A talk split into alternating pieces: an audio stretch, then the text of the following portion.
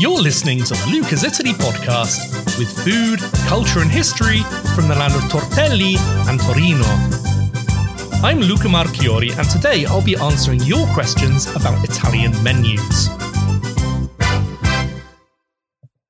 So, today's episode is going to be a little bit different because I thought I would spend it answering some frequently asked questions about Italian menus.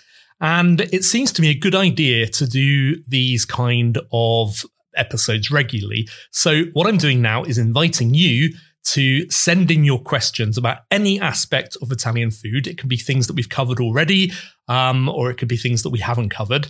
And um, you can send these to me either through my blog, um, through Twitter, through my Facebook page, any method you like, and then I will answer them. So I'm really looking forward to see what things you come up with. And who knows, some of your questions may even be um, enough to make whole episodes out of. And of course, if you send in your questions, I will read your name out uh, on the podcast when I answer them. So get thinking and get writing. So today's questions are an amalgam of questions that I've had over the years about the Italian menu, how people eat in restaurants, and how Italian people eat at home and I've put them together into generic questions, and now I'm going to answer them. So the first question is What exactly is the structure of an Italian menu? Well, this is a really interesting question because um, menus in Italy have a structure which is slightly different from menus in restaurants in other countries, and even different from the menus in Italian restaurants in different countries because often the menu structure in an Italian restaurant, say in the United States or in Australia, has been adapted to the local circumstances. So they've been adapted to the structure of a local menu. But those of you who are familiar with Italy, who've been there on holiday, uh, will have seen the structure of the Italian menu. And sometimes I've seen it causing confusion. So basically, the menu is divided into four main sections. The first one is antipasti. Now, the word antipasto in Italian literally means before the meal. So I guess you could translate it as appetizer or starter. And it tends to be just that. It tends to be some kind of small plates, um, which you use um, as a sort of appetizer. They're not the kind of snacks that you get with, for example, an aperitivo. An aperitivo could come before an antipasto and would be nibbles um, such as mini bruschetta, mini pizza, that kind of thing but the antipasto is more of a small plate. So the second section on an Italian menu is primi, which can be a little bit confusing because the word primo means first. But here you're going to find three different types of dishes. You're going to find pasta, you're going to find rice dishes, risotti, and you're going to find soups. Again, perhaps slightly confusingly, the Italian word minestra, which means soup, can be used also for um, risotti and also for um, dishes of pasta in liquid, like tortellini in brodo, which are stuffed pasta served in a kind of consomme. So, if um, the second section is called primi, then of course the third section is called secondi, where secondo means second. Now, secondi are going to be um, meat or fish, usually served very simply, grilled or fried or Occasionally they're elaborate dishes, but but not usually. Now, something to be aware of if you've never been to Italy is that um, secondi um, usually come on their own. If you order a fillet steak, you'll get a piece of fillet steak. Um, and nothing else, no vegetables or anything else. There is on the menu, there's going to be a subcategory of contorni. And um, contorni will be dishes of vegetables and even side salads and these are designed to be eaten with the uh, secondi. But if you don't order them, you don't get them. So basically, if you um, order a piece of meat and you would like some vegetables with it, you have to look on the menu, choose the vegetables, and order them directly. In some big cities now, in modern restaurants, they have a fashion for um, for putting contorni, putting types of vegetables with the secondi, um, probably because they're used to foreign people um, coming and getting surprised when the meat doesn't come with anything else. Um, but certainly outside the big cities, it's and even inside the big cities, it's quite rare. And you usually have to choose and ask for a contorno as well with your secondo. And then, of course, the final section is dolci, which means sweets and obviously refers to desserts. And here you'll find all your Italian favorites like tiramisu, um, torta della nonna, and even ice cream. It is relatively unusual for restaurants to have ice cream on the menu. Um, only because, as I said in last week's episode, there's this culture of the gelateria and there's this culture of going out for ice cream. And even sometimes people will not order a dolce in a restaurant because they'll say, let's go for a little walk and have an ice cream afterwards. So, my second question is Do Italians really eat all four courses on a menu when they go out for dinner? Well, I guess this depends on what you've had for lunch and also on how hungry you're feeling, but also what kind of occasion it is. Um, normally, most times, you're not going to eat all four things. Most people will go to a restaurant and they'll say, Oh, I'll have a, I'm just going to have a primo. What about you? Oh, I'm just going to have a secondo. Um, so it's quite likely that in the restaurant, people will order an antipasto and a primo or an antipasto and a secondo. But as I say, on special occasions, um, particularly at lunchtime, if people are going out for a special dinner, um, then they will have the antipasto, the primo, the secondo, and the dolce. And in fact, there are some restaurants, particularly in the countryside, which are famous for bringing you um, about sort of six different antipasti, six different um, primi, um, six different secondi, and then a dolce. And they just sort of put it all down on the table and you take what you want. Almost like a tasting menu, but a bit more, a bit more rustic. So the next question is Do Italians eat cheese for dessert like the French and the British? Well, the short answer to this one is usually no.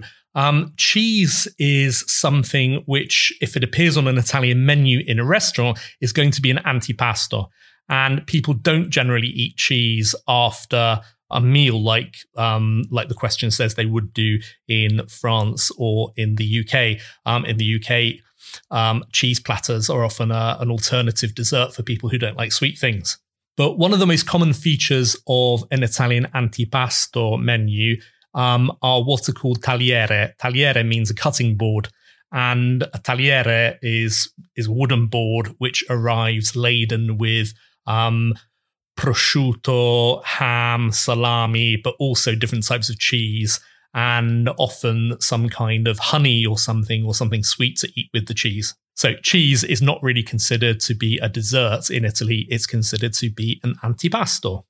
So, my next question is What differences in the structure of a menu would you find as you move from northern Italy to southern Italy?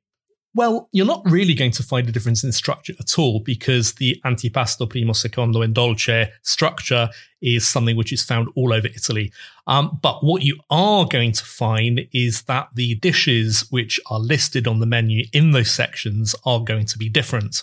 So, for example, in the far north, you're likely to find um, far fewer pasta dishes and more rice dishes. If you go to a, um, a restaurant in the Veneto, the, the primi are going to mostly be risotti. Certainly in Milan, of course, the, the most famous primo there is a risotto alla milanese, which is a kind of saffron risotto uh, associated with that city. Whereas if you go to Puglia or Calabria or Campania, where there is no real tradition of eating rice they won't have risotti on the menu, they'll have pasta dishes. So, also in Tuscany, for example, you're going to find a lot of bread dishes um, in the primo section. So, you're going to find, for example, ribollita. Ribollita is a bread based soup uh, which has then been left for 24 hours and then reheated with cavolo nero and olive oil. Ribollita means boiled twice. And this is a dish which is usually confined just to Tuscany, and you'll find it on the primo section on a Tuscan menu, but you wouldn't find it in Naples. So, as I say, the there's no real difference in structure on a menu as you move from north to south, but there will be big differences on the dishes that you find listed in the different sections because, as we all know, uh, from my podcast, Italian cooking is very, very, very regional. So, my next question is what do Italians drink with meals? Well, firstly and foremostly, they drink water. If you go into an Italian restaurant, um, one of the first questions you'll be asked when um, they come and bring the menus is, um, What kind of water would you like? And the answer is always still naturale or sparkling frizzante because because almost all Italians will drink water with their meals. Um, there's this natural assumption that you're going to want it, and um, and it's referring to bottled water, to mineral water, not to tap water. The concept of drinking tap water in a restaurant in Italy really just doesn't exist. I've never seen an Italian ask for it. I have seen foreign tourists get looked at a bit strangely when they insist on tap water in a restaurant, like they do sometimes in other countries um, because there's not the tradition of drinking tap water. You drink bottled water, and you're going to have to pay for it as well. Um, it's something which uh, an Italian would assume they're going to pay for. It doesn't cost a huge amount of money. Um, but it's it's seen as one of the things that you, you you really have to have for a meal. Now there is a difference from north to south in the acqua frizzante, in the sparkling mineral water that you get in the in the center and south of Italy, there are many springs where there is naturally carbonated water. So in those areas, if you order sparkling mineral water, you're going to get that. And this mineral water isn't very sparkling. Um, it's often called lievemente frizzante, which means lightly sparkling. And um, but it's because basically the the the, the bubbles are natural and uh, natural bubbles tend to be not very strong. Now, if you go to the north of Italy, there are many um, water springs in the north of Italy, but none of them are sparkling. Um, and so this is obviously a, a, thing to do with the geography. So if you order sparkling mineral water in the north of Italy, it's going to be carbonated water where they've added the bubbles. And this tends to be much stronger, much more fizzy than the natural carbonated water that you get in the south. So if you if you're sort of in Rome south in Italy, then and you like really really fizzy water, then you're not going to get it unfortunately because really really fizzy water is carbonated water and as I say you only find this in the north where the natural fizzy springs uh, don't exist. But you even find that the fizziness of certain brands uh, is different in the north and in the south. Um, so, for example, one of my favorite brands of uh, mineral water, which comes in a blue bottle and is bottled from natural springs just outside Venice, where obviously the water is still. Their frizzante version is carbonated and actually heavily carbonated.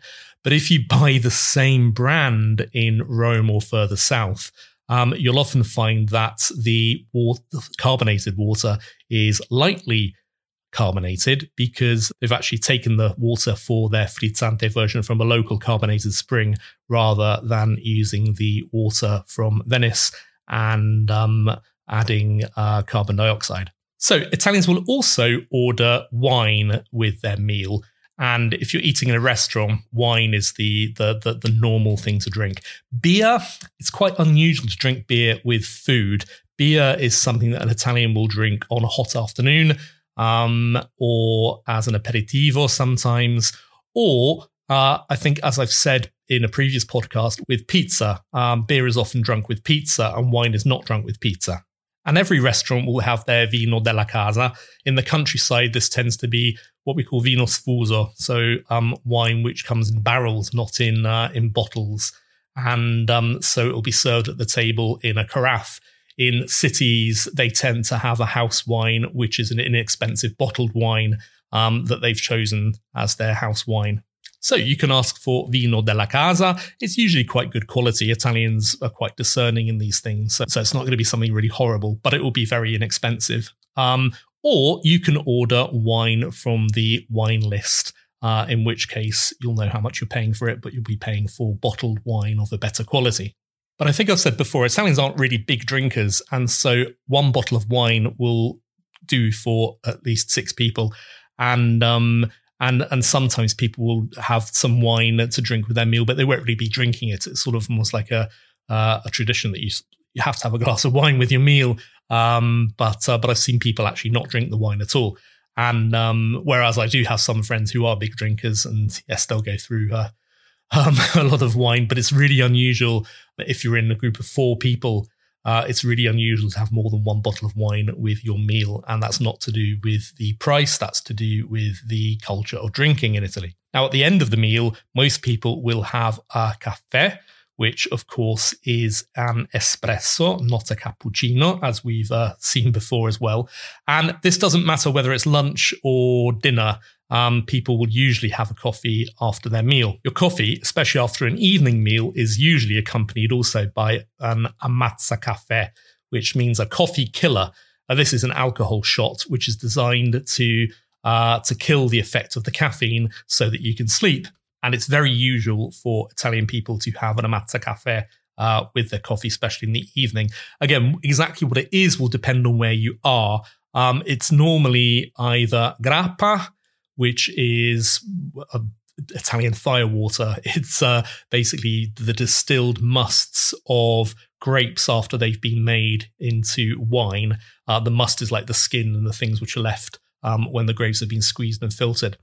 And grappa comes in um, a bianco version, so which is clear, or a barricata. Barricata means um, aged in barrels, and uh, grappa barricata tends to be a yellowy color because it's been aged in oak barrels and it's taken on some of the color of the oak. Um, the other thing that you have is amaro. Amaro means bitter, and these are various liqueurs with a slightly bitter taste. Um, uh, one of the most famous is called Amaro del Capo.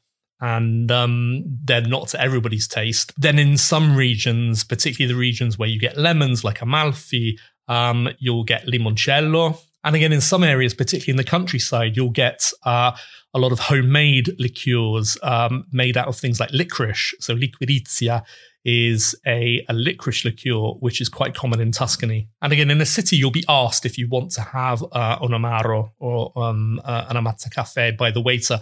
Whereas in smaller towns, but also often in the countryside, they'll just come and put bottles of it um, on the table. They won't even ask you, they'll just leave a bottle of it with a glass. And um, in this case, often it's included in the uh, the price of the meal. You won't be charged extra for it. Um, and technically, if you wanted to, you could drink the whole bottle. But obviously, that's not the done thing. You have one glass and that's it. Um, two glasses at most, depending on the uh, on the restaurant and uh, and how how familiar you are with the the people there. So, my last question is Is the structure of the Italian menu in a restaurant different from how Italians eat at home? Now, again, the answer depends on what kind of meal you're having. Um, if you're having a special meal where you've invited guests, then yes, you'll have the same structure. Um, for a dinner party, you'll normally serve an antipasto, a primo, a secondo, and a dolce. Um, sometimes people will bring ice cream as as a dolce. Um, so so often people don't plan a dolce. Um, if they're having a dinner party, depends how formal this is. For a formal dinner party, you would of course prepare your own dolce. You wouldn't assume that your guests are going to bring anything. Now, for day to day eating, in some ways, yes, um, Italians do respect the structure, but they tend to split it throughout the whole day. So, for example, um, you'd have an antipasto and a primo at lunchtime, and then in the evening, you'll have a secondo and maybe a dolce. And Italians seem quite aware of the fact or believe uh, that it's better to eat most of your carbohydrates in the middle of the day to give your body a chance to work them off for the rest of the day. And um, so this is this tends to be why they have the primi at uh, lunchtime and not in the evening. And many Italians eating at home won't have an antipasto. So you'll have for lunch you'll have a plate of pasta, and then in the evening you'll have a secondo, so some kind of meat or fish dish. At home, it's also quite um, usual to eat fruit for dessert. Um, we said that Italians don't tend to eat cheese for dessert, but they do eat fruit. And um, so, yeah, so that's how they split it. As I said, many Italians tend to be quite health conscious and quite aware of how to eat healthily. And um, people uh, espouse, obviously, the, the benefits of the Mediterranean diet. But part of that Mediterranean diet is understanding how to eat. And um, so, a lot of the people in the Mediterranean that eat the Mediterranean diet are quite healthy because um, of the kind of food they eat, but also because they know how to eat. So I've run out of questions for today. Um, I hope you found them informative. Um, so, like I say, please, please, please send in any questions that you have, and I will occasionally have a special question and answer episode in which I answer your questions. So that's all we've got time for today. I'll be back, of course, next week with another slice of Italian food, culture, and history. So all that remains is for me to say ciao.